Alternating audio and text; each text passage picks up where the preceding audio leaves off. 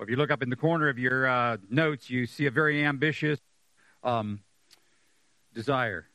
The goal is session two, First Thessalonians. There's there's something. You know, we're only here going to be here for an hour. I promise we won't be here all night. But uh, it's a good book, and we're thinking about Paul and his prayers, and I want to to look at this as a whole, try to survey through it, because what we want to see is those prayers. So before we go and, and look at it, let's commit our time to the Lord in prayer. Lord, we thank you for your presence. We thank you that you are always with us. We thank you that when we're gathered together in your name, you promised to be manifestly in the midst, and we rejoice in that tonight. And we come and ask you to meet us by your Spirit as we think on your word, speak to our hearts. Meet us so that we can fully understand the potential that we have in the Lord Jesus Christ. So meet us tonight for your glory, and we thank you for it, and we pray in Jesus' name. Amen. Wonder if you ever had one of those uh, really bad years. It's about the new year, and people think about it. one of those, day, those years where when you get to the end, you kind of go, Thank you, it's over. I want to put that behind me. I want to let that one go and hope that the next one proves to be a new start. I mention that because uh, the book of First Thessalonians, one of the few that we can actually pin. This book was pretty much written right here, and we can know the circumstances under which it was written. And they're not the easiest set of circumstances. Paul is almost certainly in Galatia, or excuse me, in Corinth, and he just started his ministry there when the report comes to him that he he mentions here in First uh, Thessalonians from Timothy concerning what's going on. But the year before he got to this place has been a tough one. It starts with God revealing his will to him. I don't know how many times I've I work with students that, thought, you know, kind of this way that if I just knew what God wanted me to do, all would be well. Well, Paul knew exactly. Uh, if there's any place in the New Testament where somebody gets guidance, it's Paul. He's trying to go up through, he's in Asia Minor, which is Turkey, and he's working up this direction. And as he goes up into the uh, fight, God says, no, no, no, no. And then finally he sees a vision. So he's got all sorts of instructions and go to Macedonia. And so he does. And that's the beginning of that year. At the end of that year, again, when we say a year, let me just say that we don't know it's a year, but it can't be a whole lot longer than that, maybe 18 months. It could push if it could push maybe to 2 years, but probably not. But at the end of that period, Paul is in Corinth and God comes to him and makes another statement to him. We have to understand that the, the New Testament doesn't indicate that God spoke to Paul on a daily basis in this way. When he needed particular words from the Lord, God came to him and gave him those particular words. He is in Corinth, and God comes to him and says this Don't be afraid. And the New American Standard translates that, picking up the picking up the verb tense there. Don't be afraid anymore. Stop it. Paul, it's time to stop. Now, I don't know if that crosses you as being unusual, but I always kind of put Paul up there. You know, he's the guy that gets stoned and goes back in. He's the guy who can take on anything comes up. But the word there is just don't be afraid. It's the same way I would say to anybody else don't be afraid. And we have a hint in the in what God continues to say, what the Lord says to him, what was causing the concern, and we'll talk about how it gets there. But because nobody's going to bother you. Nobody's going to be able to touch you, Paul. I've got people in this city. I'm going to keep you here, and I'm going to keep people off your back. That's the important point.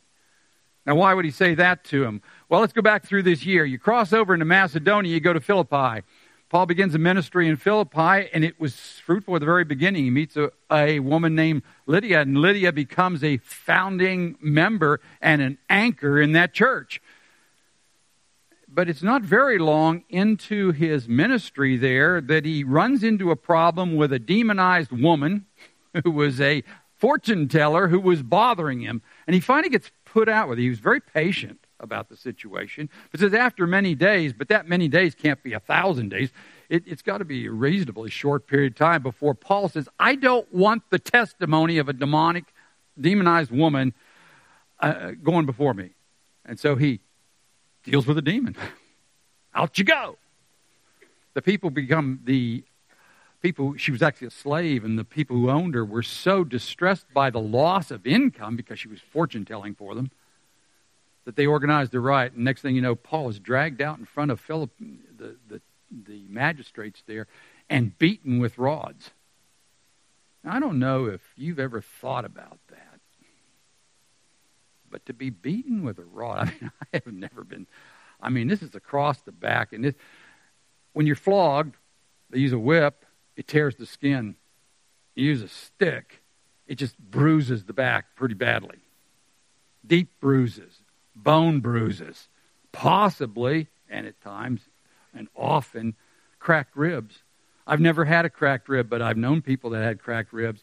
Not a pleasant experience. So Paul's been through that, and then he's thrown in prison, and in that prison, he's singing praises. We talked about that last week. He does what he says to do. Rejoice always, pray without ceasing, and everything give thanks. And so he's out there rejoicing in the Lord in the night. But that would take a lot, and then the jailer there is converted. But Paul is also run out of town the next day, or within a reasonable time. Maybe next day, maybe the day after that. But the magistrates say, We're sorry about what happened, but we want you out of town. So he's just established this church and he's run out of town. He's, he, te- he goes on to Thessalonica, which is where this letter is written to. And in Thessalonica, he's there for three weeks. People are responding to God, and then he runs into trouble with the officials, the Jews that are in control of the synagogue, and they get on his back, and, and he gets run out of town again. Now, we don't know how much longer than the three weeks it was, but it's just long enough to get these, this church established. And we'll see tonight that there's, it's amazing how much they actually knew from a three week, um, or from this very short time, but he's run out of town again. That means that by the time he's run out of Thessalonica, he still probably is feeling the effects of being beaten in Philippi. And he, he relates to them. You know what happened to me at Philippi. You knew what condition I was in when I showed up. He goes down to a, another town nearby, Berea, and there's also a, a, a, movement of Spirit of God there. But as those people are coming in, again, the guys come down from Thessalonica. The, the Jewish uh, opposition comes from there, stirs up trouble, and uh, the people of Berea take Paul and out of town at night. They said, you, you need to get out of here before somebody kills you. So they do, and they take him out. At that point, he separates from uh, Silas and Timothy who go back to minister and to try to help the churches. But then he proceeds 200 miles to the south to Athens all by himself, that is, apart from his team. So he's been run out three times, run out of town. I don't know if that sounds like a rough ministry to you or not, but this all probably happened in just, just about three or four months. Gets down to Athens and he's all by himself. He's waiting for them to come back and meet him, but he doesn't get met. They don't come. And, and he finally goes up to preach there. But as he's in Athens, all they do is re- they just treat him like he's an idiot. It's just, you're a fool.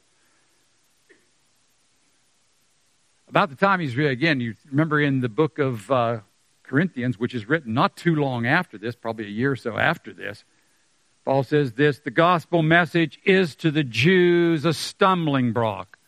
But to the Gen- or to the Greeks, it is what? Foolishness. It is absolute foolishness. He knows that firsthand. This isn't because he got up there and preaches, yeah, right. This is the intellectual elite. This is where the cultural center of the Roman Empire was. The, the political center was at Rome. The cultural center is in Greece and mostly in Athens. And he doesn't stand up there. Not very many people respond. He, he, so he retreats from there and gets, goes to Galatia, or to, excuse me, to Corinth. He's in Corinth, and just after he gets there, he starts preaching in the synagogue and the here we go again. Synagogue officials get upset. He says the same thing he said before. Okay, if you won't have it, I'll go to the Greeks. I'm going to go to the Gentiles. But I wonder what Paul thought. This is what I, I, again, we can't enter into his mind. It doesn't tell us what it's what, what was going on in his mind. But I wonder if that isn't what was going on in his mind. Here we go again. What's going to happen next? What kind of a beating here? I, have just established this church, and, and uh, now I'm going to get run out again. But God comes to him and says, No, no. Don't be afraid anymore. Right?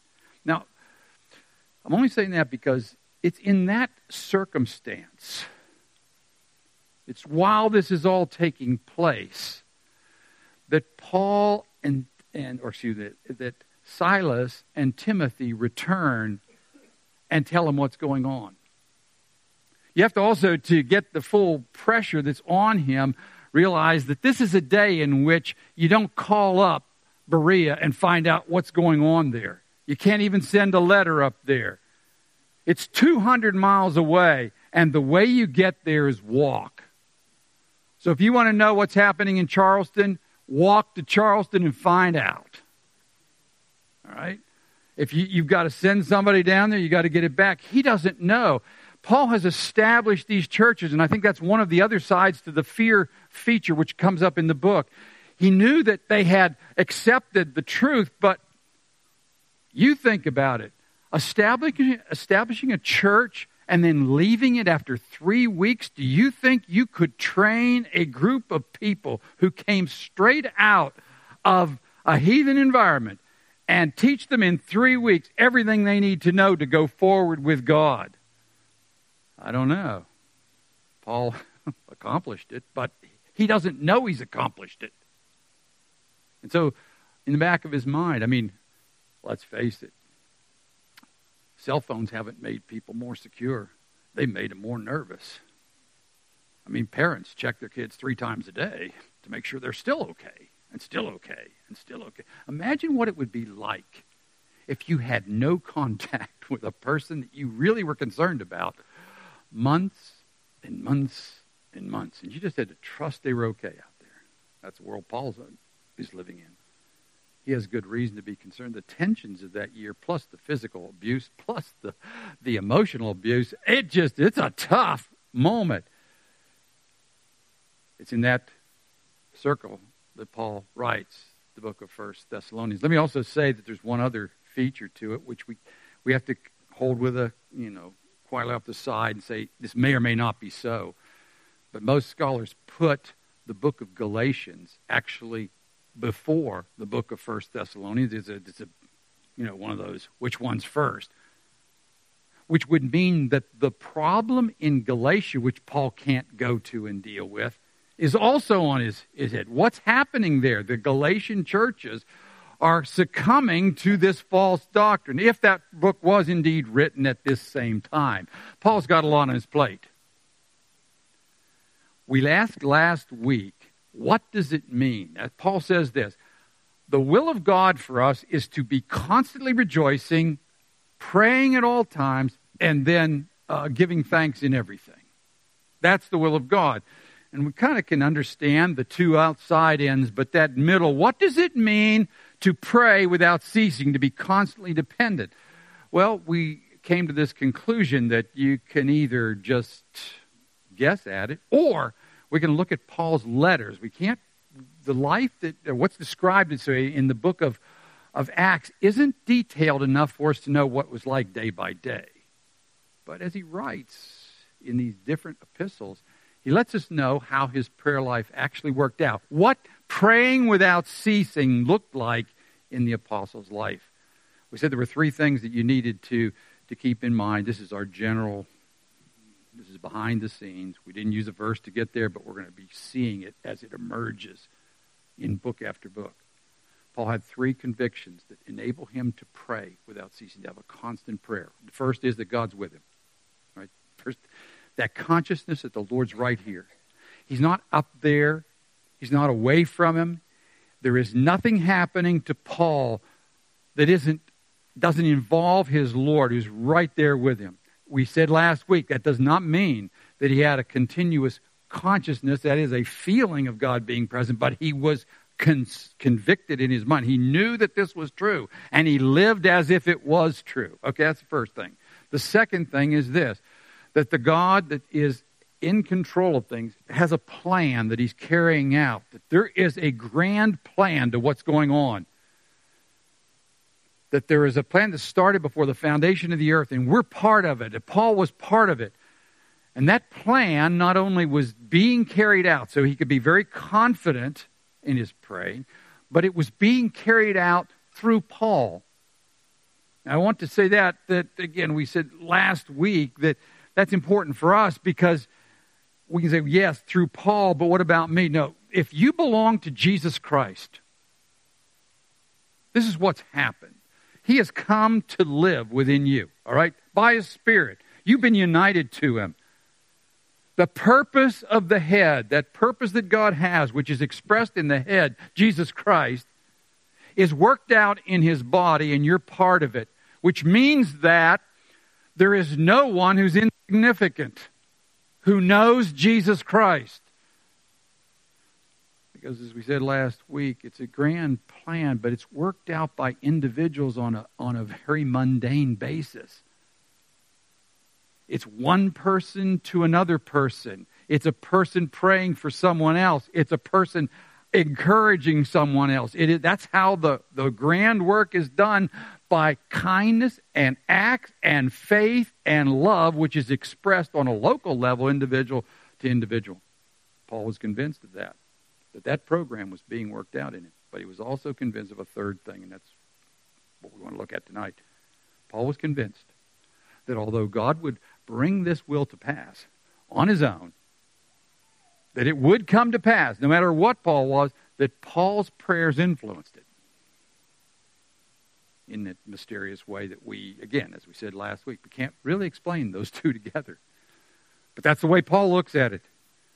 That the actual requests that he makes have an impact on the outcome of what's going on around him. So, what do we find out about Paul's prayers? What do we have? We want to look at those prayers in the book. Now, we're going to be surveying the book. All right, I would encourage you just to read through it and, and see it because this book is kind of loaded with prayer, with reference, and it helps us out a great deal to see what did it actually look like when he was praying. And we want to start off with Paul's thanksgiving. Paul's thanksgiving. Paul is thankful for what God has done in that church. Now, Paul could speak about a whole lot of things that have happened to him during the last year. I mean, he could have a lot of people that he's bitter towards. He's been run out of town three times.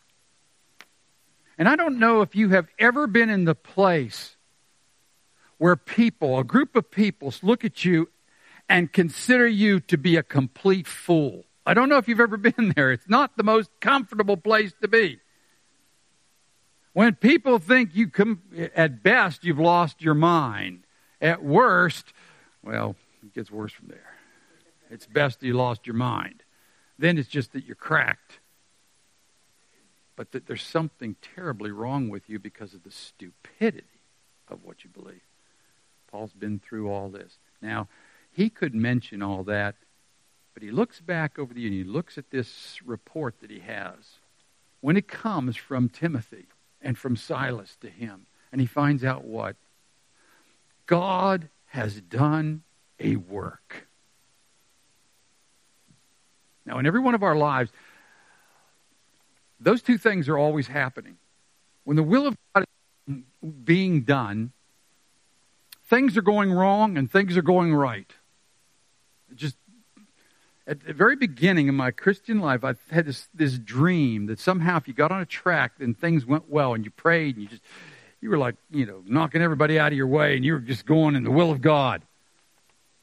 The fact is, in the Word of God, the picture is not like that. Paul's been through all kinds of setbacks. To start a church and then have it ripped out from you and run out of town, then start another one and have it and have the same experience, to start another one, have the third experience, to be then cut off from your friends, to be thought a fool. All those things are setbacks, but he doesn't mention that. He says, We heard certain things. And I would just encourage you, one of the reasons that Paul was the man he was is he looked for God's activity around him. And if you belong to Jesus Christ, God's activity is taking place around you. Other things could be happening that aren't quite so much God. That's why we don't need. We, yeah, the devil was uh, hindering him. He's going to talk about that. But God was working.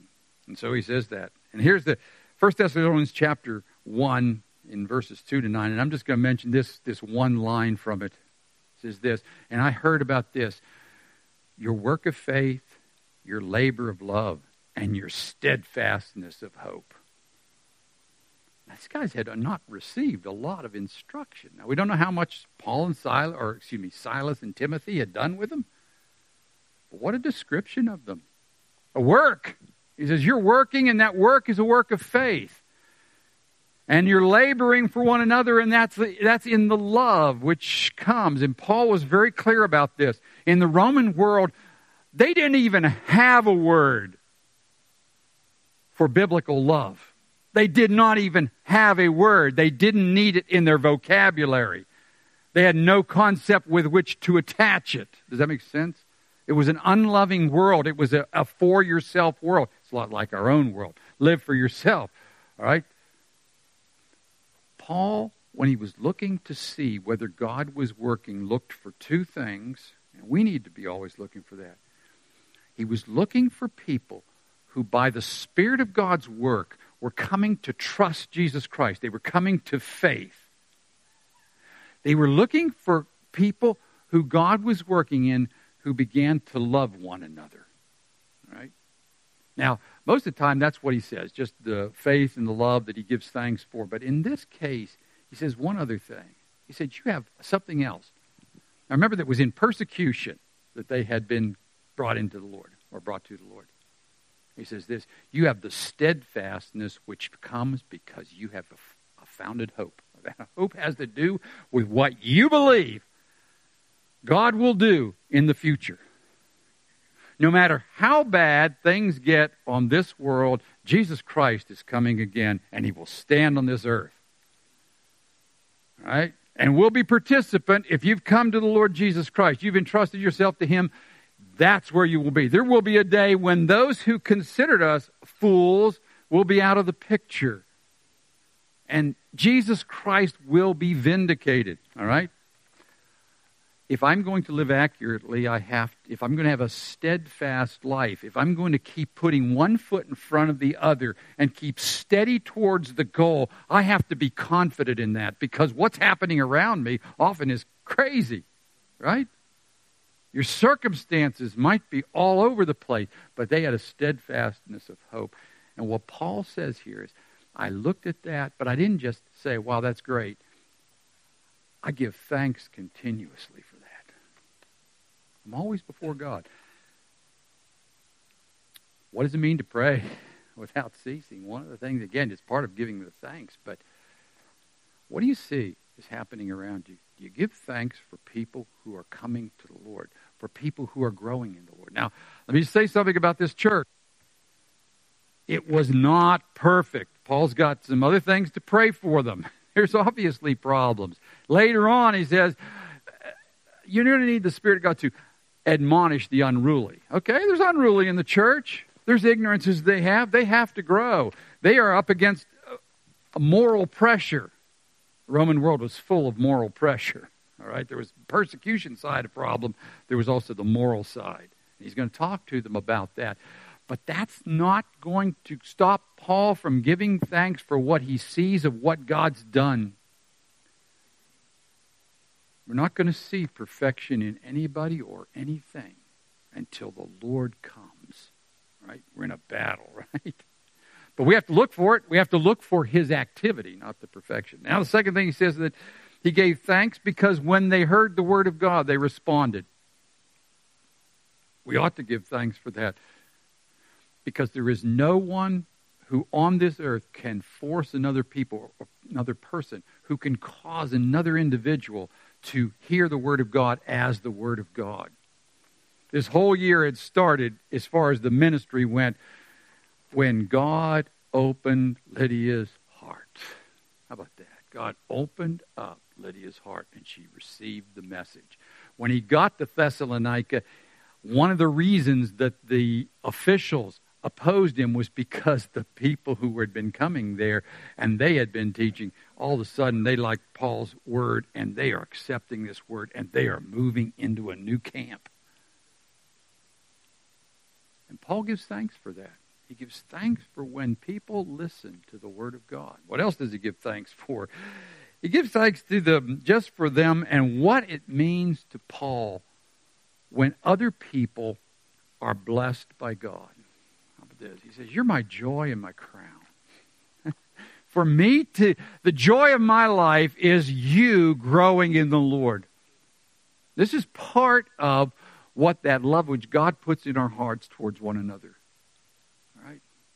It's not just uh, I want to be all I can be for the Lord, but we all have to be all we can be for the Lord. We'll see that in just a moment. So he gives thanks, but I've got to get I've got to go very rapidly. So Paul's rejoicing, and I'm not going to take too much time on there. That um, he just tells you that, that that this is my joy. That God is doing this work in you.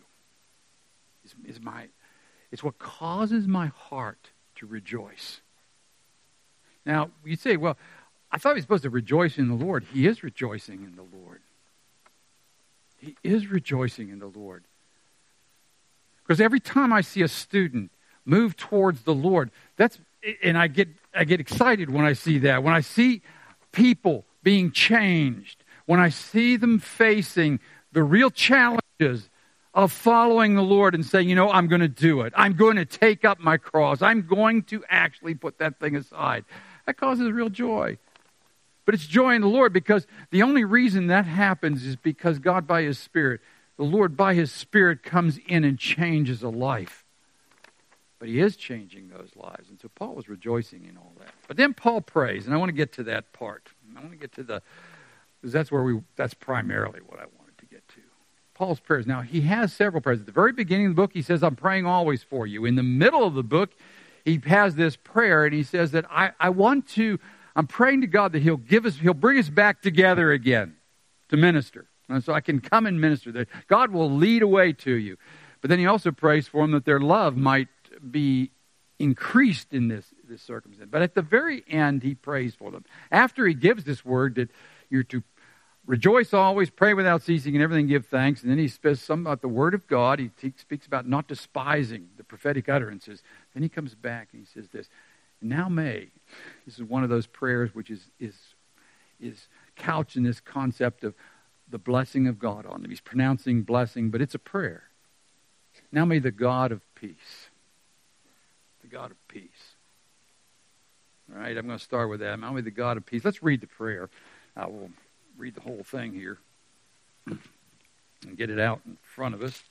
Chapter 5. This is 1 Thessalonians chapter 5 verse 23 Now may the God of peace himself sanctify you entirely and may your spirit and soul and body be preserved complete without blame at the coming of the Lord Jesus Christ. And I want to read these next two verses because they're they're just ta- attached to it and they're important for it. Faithful is he who calls you and he also will bring it to pass. And if I don't get that far in the teaching tonight, I want to say this that he will bring it to pass is where the whole emphasis is. It is going to happen. Faith was he who called you who will work. That's what it says there. Who will work. And it's going to come to pass. All right. And then I want to just notice that, that last verse there. He says this Brethren, pray for us. And we'll talk about that in just a moment. But he starts off with the God of peace. Now may the God of peace himself sanctify you entirely. Now, the God of peace. I, I, we need to go over this because that's one of the wonderful things about who God is. But He is the God of peace to those who have come to Him and allowed Him to make peace. And I need to, to make that differentiation tonight. We sit in this room tonight, and it's not obvious at all who knows God and who doesn't. Right? And that's that's if there's if there's a mixture in this group, you can't tell.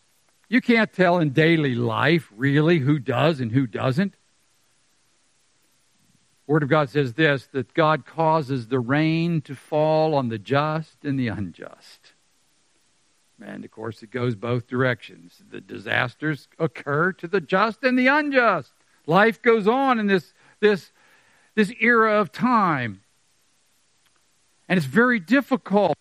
If you had the, the, the, responsibility to minister to people, sometimes so difficult. Do they really know? Have they grasped it or are they not? It's, just, it, it's not like a sign comes on and now we know this group, this one's in, this one's not. Because of that, we can be very deceived about who God is because church can be talking about the greatness of the love of God and all the rest of it. But let me tell you again, let me make this crystal clear that if you have never come to that place where you have entrusted yourself into the saving hands of Jesus Christ, He is not the God of peace to you tonight.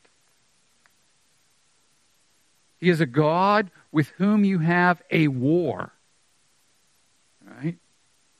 In the in book of Romans it says this that therefore being justified by faith we have peace with God. The war is over. But the war is over because the thing that God hates, sin, has been taken out of the way.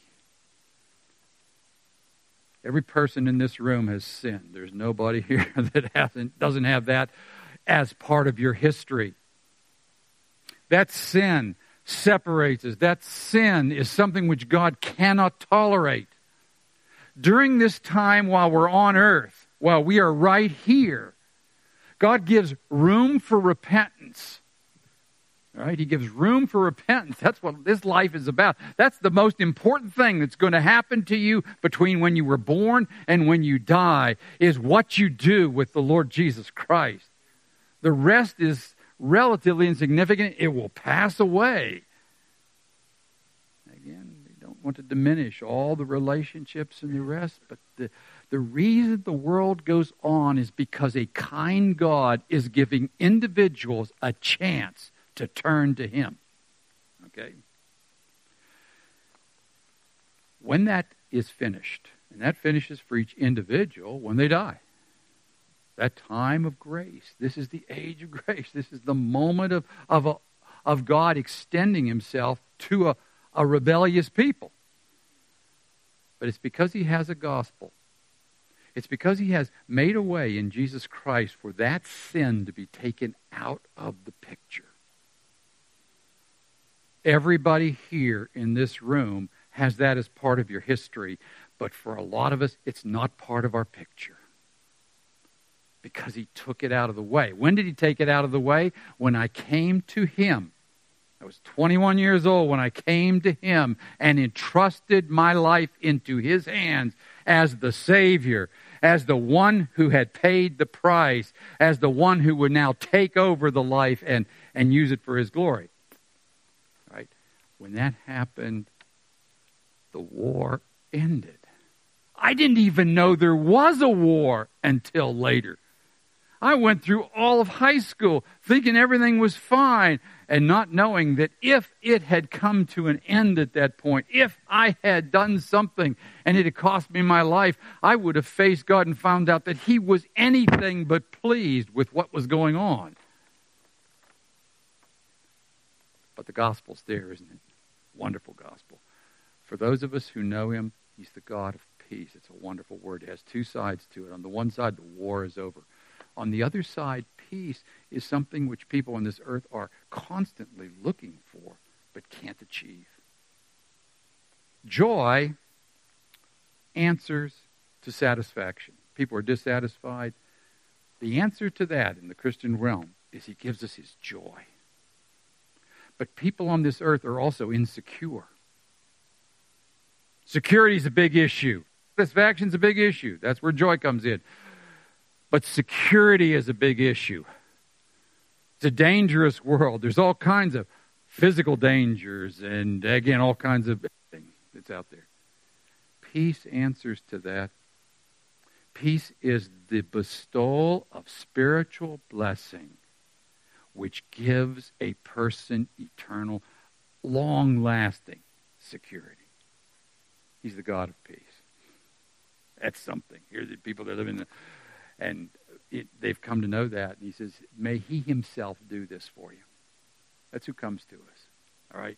And what does he want them to do? May the God of peace, he says this, sanctify you entirely. I've, I've been thinking about this for several weeks, and I think, what a, what a tremendous verse. The word entirely there, when it says he sanctify you entirely, is actually only used one time. This is the only time that word is used in the entire New Testament. And the word has a kind of a unique um, meaning to it. A.T. Robertson, in describe the unique meaning, says this. It's the best way to understand it is that Paul was saying, I want God to sanctify every one of you. Right? Every single one of you. He's, it's, no, the entirety is in including everybody, but at the same time that he's including everybody, he's saying, I want him to sanctify everyone and in every way. That's how the word entirety goes. He's talking to a church. He's talking to a group of people that have problems, that are short of the mark in certain respects, but they've got the Spirit of God. They have come to Jesus Christ. And he says, I want all of you to be sanctified. And I want all of you to be sanctified as thoroughly as God can sanctify an individual. Do you believe that's the will of God for you? It's, this is hard. Very hard because we live in a world which, having lost its moorings, doesn't know where it's going. We don't know where we fit. Insecurity is a huge problem in our day. People don't know who they are or where they're going. And the outworking of that in the church is this so many people think that the, that the message of the gospel is somehow for everyone but me devil has succeeded in isolating individuals and saying, that's not what, that, it's great for you, but it's not for me. Not that they're rejecting it, just that he, he won't care about me. I don't count. I'm not in that, that group. Now, when Paul says this, he is speaking to a real group of regular people. It includes everybody. He says this May God sanctify every single one of you. And sanctify, sanctifying here has, in, again, if you go through the book, it has two sides to that too. On the one side, sanctification means to be purified. He's spoken earlier in the book about the fact that you're in an impure world and it's God's purpose for you to be sanctified from impurity. So he's saying to them, I want God to do a work. And again, the Roman world was, it was as raunchy as our world.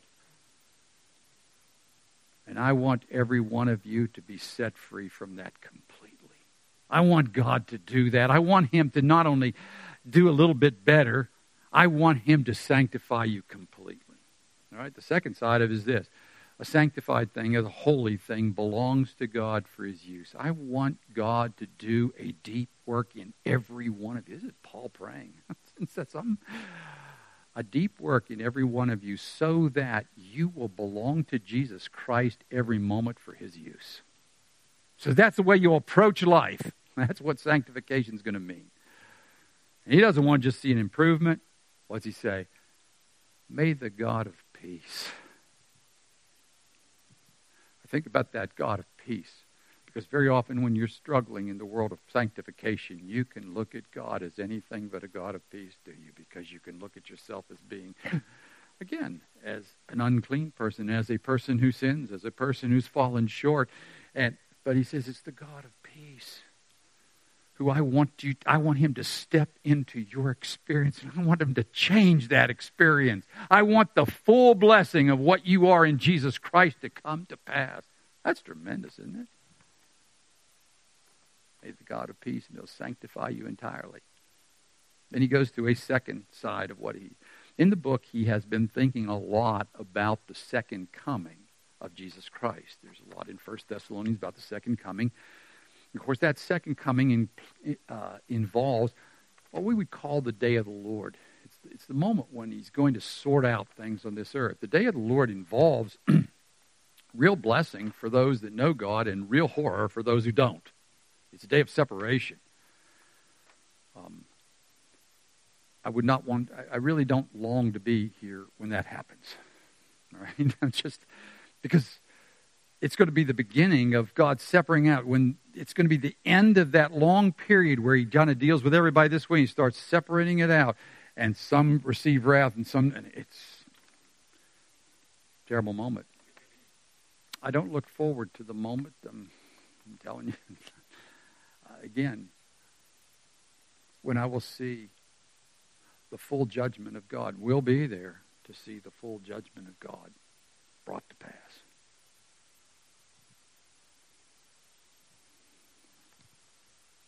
Uh,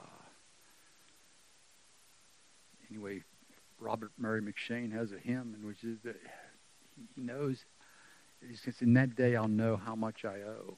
And one of the things he says is when I see people at the edge and being put in, then I'll know, not till then, how much I owe. Now, in the middle of all this, Paul asks for a second thing. He says this, and may your body and soul and spirit be preserved. Right? First is sanctified. Now he says, now you just be kept. And it says, until the day of the Lord, right? To the day of Christ Jesus. Um, the preserved part, um, let me say, this is where I run out of my expertise. All right? When I run out, which is pretty fast, of my expertise in Greek, I go to the scholars and say, Scholars, what do you think? And I've got my selected scholars. All right? In this case, the scholars, who are supposed to know all the answers, divide into two camps. All right? I am not capable. I have no nothing to put into the pot to determine which but it can mean one of two things. Right? On the one side, it could mean that he wants to preserve you the whole way through your life until, again, they were thinking about the second coming, until that day comes. It could mean until the day of the Lord. Um, there are a lot of scholars, Leon Morris is one of them, who believe that it should be translated in the day of the Lord. May you be preserved by God in the middle. May you, may you be enveloped in Him, is the thought there. Completely kept by Him when all of the when everything breaks loose and you start to see things falling apart on this earth, may He keep you and preserve you in. One way or the other, it has to do with their hope. And Paul is, is praying for them that that will come to pass for each one of them. Right? Now, that's a tremendous prayer.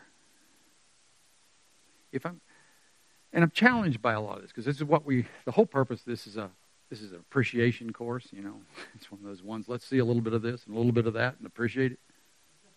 Don't you appreciate the fact that Paul aims so high in prayer? He doesn't ask for little stuff. He's asking for the whole kit and caboodle to be taken care of. Let's go for the top. Why does he do that? Well, he tells you next, and this is where the mystery comes. What?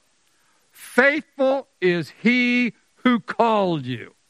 That's why he's so grateful to God, or part of what he's grateful to God at the very beginning. He says, you called when when God called you, He brought the word of God to you. You responded, but it was the call of God. Faithful is He who called you, who will also perform it. Now, this brings us to that mystery of prayer. Paul believed that God would finish what he started in the, in the Thessalonians. He believed that.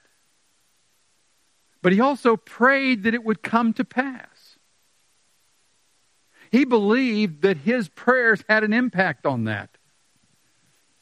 And all through the, the Word, again, this is when we find out what God wants us to be and what God wants you to be and what we, how it's going to work, what do we do with that information? What Paul did with that information when he found out this is the way God's going is he then asked him to do it. He asked him to do what he had promised to do. That's why we then we should look and, and be, pay close attention to what God says about how he's going to bring it to pass. Then I want to go to one last thought that's on there. Paul focuses his prayers on what he knows God will do. It's mysterious. But then comes this this final mysterious thought because we're just trying to figure out what does he think about pray without ceasing. Why does he want us to pray without ceasing? Then Paul, of all people, says this Brethren, pray for us. Brethren, pray for us. Now, none of those people in that church could be much over two years in the Lord. They're not, these aren't the old saints from way back who have walked with the Lord and proven. These are brand new believers. Why does Paul ask for prayer for them? He's praying for them. Why does he ask for prayer from them? Right? Well, this helps you to understand how Paul conceived of the church and how it functions. It would have been simplest thing for Paul to say, listen, I'll pray for me, you guys pray for you. Right? The same prayers would have taken place, right? If I'm praying for me and you're praying for you, everybody's prayed for, right? But it's not God's way. It just isn't God's way. Paul was a power. He asked for things here that I'm not so sure I would have had. Would I have had the faith? That's one of these things that's going to challenge me in these things. The prayers that Paul offered. Do I have the faith to pray? Do I have the confidence in God that Paul had to pray for you, everybody who is a you? I know most of you pretty well. That God would sanctify you completely, every one of you so that you were purified in your character and you are completely devoted to Him. Can I do? I don't know if I have quite that much faith. And then Paul turns around. That's a man who has that kind of confidence in God. But he says this Now, I need your prayers. I need your prayers. Because God's way is the way of love. And the way of love is everybody taking care of everybody else. That's the way the Godhead works. They take care of each other. They don't dominate each other. They don't live in separate separate apartments. And out of that Godhead comes the full power. That's what the church is all about. It's not one of us taking care of everything, it is all of us taking care of each other. Is all of us working together so the, the purpose of God is fulfilled, each doing their part. And as far as God is concerned, every part is important. So Paul not only is praying for them, but he knows he needs their prayers because that's the way it works. That's important for us. You know, it's easy to ask people to pray for you. How much are you praying for other people? That's, that's something I have to ask myself. How much do I pray for? How much is my life invested into paying enough attention to the people right around me that I know what needs to come to pass? But it's not only true that I should be praying for you. This is, we were thinking about it today in class. it's one of those things that you have no idea how tough this is for me to say. That I need your prayers. part of the whole makeup of my nature is to not need you. The culture I grew up in was take care of yourself. If everybody did it, everybody would be taken care of. All right? To be dependent on another person is kind of the ultimate sin. I hate to say it, but you have to get to a place where you're the giver, not the taker. Be a giver. And that's the part that was so hypocritical about the whole culture. Help everybody else, but don't let it flow this direction. All right? Be the guy who, who is supporting others in their in their in their need. Always be kind to them, but never take it back. All right? That's your responsibility. Ungodly. Ungodly. Did you hear me say that? I want to say it out loud. It was ungodly. It still is ungodly. Because God's way is love. And His way is for us to pray for one another. We saw something of that last week. We're in a warfare together. Everyone here is in a warfare if you know Jesus Christ. And everyone else here, one of our, or not everyone, what our, part of our responsibility is to be looking up to find out where there is need and standing in the gap. And sometimes that standing in the gap might be standing in the gap for a Paul that our prayers might be necessary for a Paul to accomplish his work. Book of Ephesians, he finishes out that is after he says that we ought to pray for each other, then in that book he also says this, and pray for me. And there he gives exactly the wording. He, he, this is what I want you to pray for me. He's talking about spiritual warfare and the conflict that's going on. He says, and pray for me. He's in prison now. Pray for me that I might have boldness to proclaim the message as I ought to. That the fact that I'm in prison doesn't, doesn't thwart my boldness in speaking the word of God. Paul is a bold man, but he is a tough, tough circumstance. But he asked the Ephesians to pray so that he would have the courage to do what he needed to do. He prayed for them that they would be built up in the Lord Jesus Christ. What does it look like to pray without seeing? Well, let's come, come. Here's a little bit. You can read through the book for yourself. It's, it's really quite, I think you'll find it very inspiring in that light. How much he has to say about prayer, how much thanksgiving he gives, how much rejoicing he expresses, but how confident he is in the one that's sitting beside him. That the plan that he had from the beginning of the earth is taking place through him, and that taking place will occur partly through him standing and entrusting it to him. What's the will of God for us? Rejoice always. Pray without ceasing. In everything, give thanks. Let's pray. Father, we're coming and asking you to do work in each one of us. Father, for your praise and glory, we thank you for that prayer of Paul. Oh, Father, would you do it? Would you sanctify us, all of us, each of us, as far as it's possible for you to sanctify? And Father, may we be kept in this evil world until that day when we see you face to face. Lord, we look to you for it and we trust you and finish your purpose in us and we look to you for it in Jesus' name.